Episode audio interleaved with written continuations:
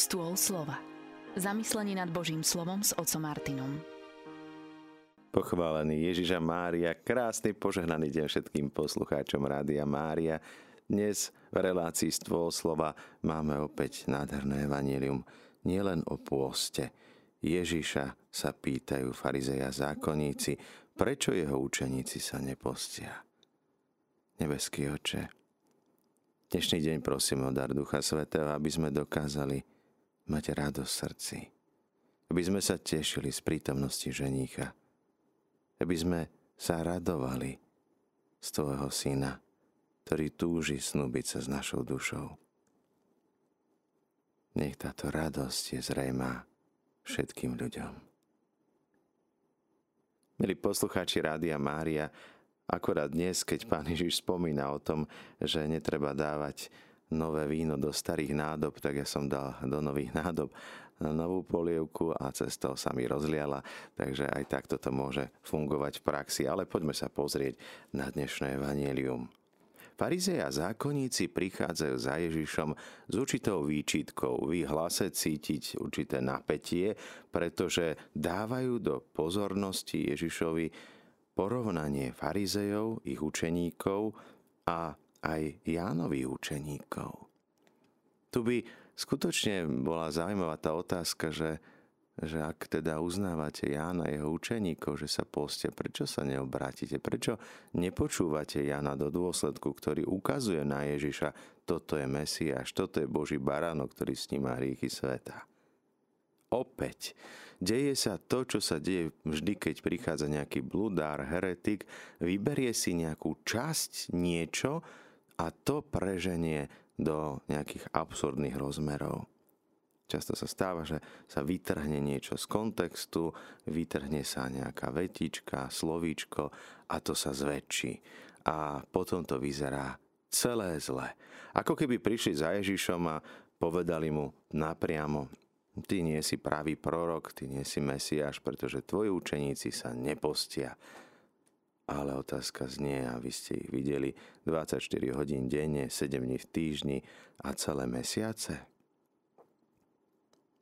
Ďalšie, čo si môžeme všimnúť v dnešnom evaníliu, to je taký pravidelný už náš taký cyklus, keď rozprávame o porovnávaní.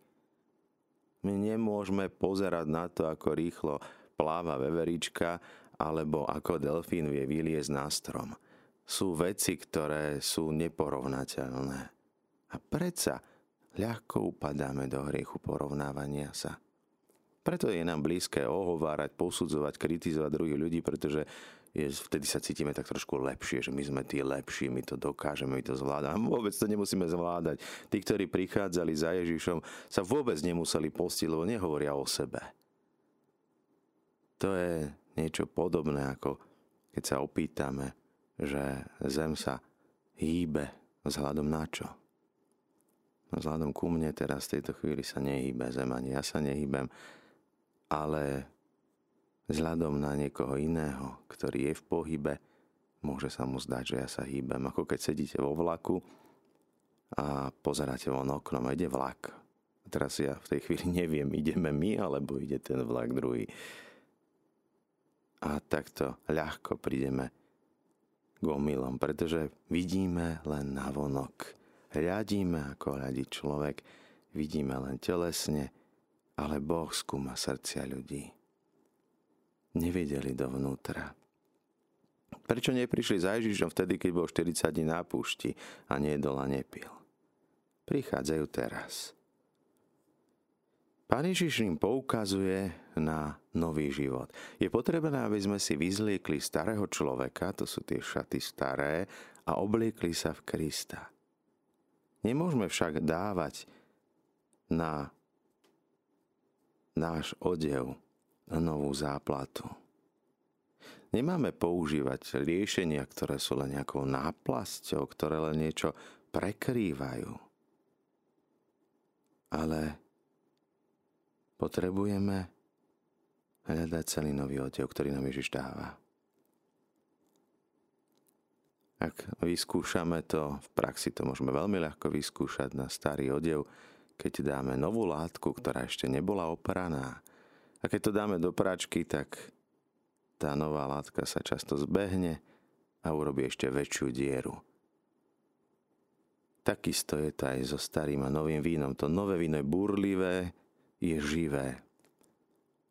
Poznáme možno ľudí, ktorí sa práve obrátili. Aj tá ich viera je taká brblajúca, taká živá, taká hlučná, ako to mladé víno. Radosná bujara.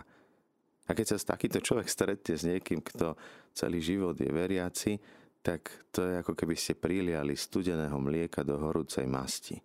Začína nám to prskať. Nemôžeme kombinovať niektoré veci, pretože sa to nedá, sú nezlučiteľné staré a nové. Starý človek a nový človek.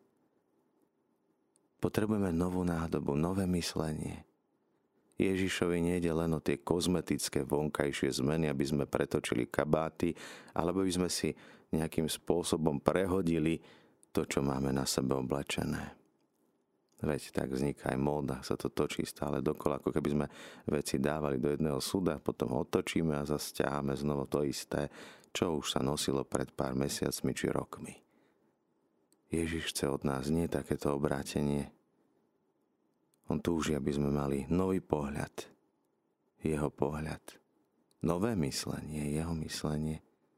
Veď naše ľudské myšlienky sú tak ďaleko od Božích myšlienok, ako je nebo od zeme. On túži potom, aby sme sa pozerali na veci z nadhľadu, s jeho láskou. Aby sme videli tento svet jeho očami. Pán Ježiš dnes ukazuje na veci z bežného života, praktického. Tam nám to funguje, tam to poznáme, tam máme skúsenosť a používa ich na veci pre nás nevydané. Ježiš dnes ukazuje na to, že on je ženíchom a že jeho učeníci budú smútiť. Pretože práve títo zákonníci, farizi, ktorí dnes za Ježišom prišli, im ženicha vezmú, zabijú ho. Ale on tretieho dňa vstane z mŕtvych. A tak dnes prosme pána Ježiša, aby sme dokázali vnímať druhých ľudí jeho očami. Aby sme videli viac tú snahu, námahu, úsilie druhých ľudí a namiesto toho, že by sme ich odsudzovali alebo sa povýšovali nad nich, aby sme ich dokázali oceniť, vyzdvihnúť, pomôcť im, ukázať im cestu, možno sa snažia, namáhajú a nejde im to.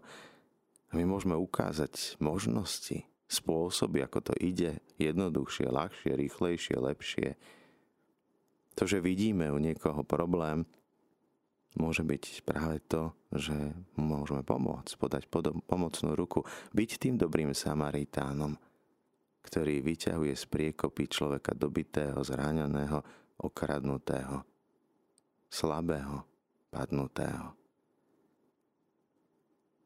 Nové víno do nových nádob. Nové Ježišovo slovo do novej mysle vziať si svadobné rúcho, ten nový odev, ktorý nielen prikrie všetko, ale aby ten vnútorný svet žiaril takisto, ako to rúcho vybrané v baránkovej krvi. Pane Ježišu, ďakujeme Ti za to, že sme si mohli vyprať naše rúcha v Tvojej krvi, že nám dávaš nový odev, nové myslenie, nový spôsob života, že nám dávaš novú radosť a pomáhaš nám, aby táto radosť bola zrejmá. Zostávajte naďalej s nami z Rádio Mária, s rádiom, ktoré sa s vami modlí.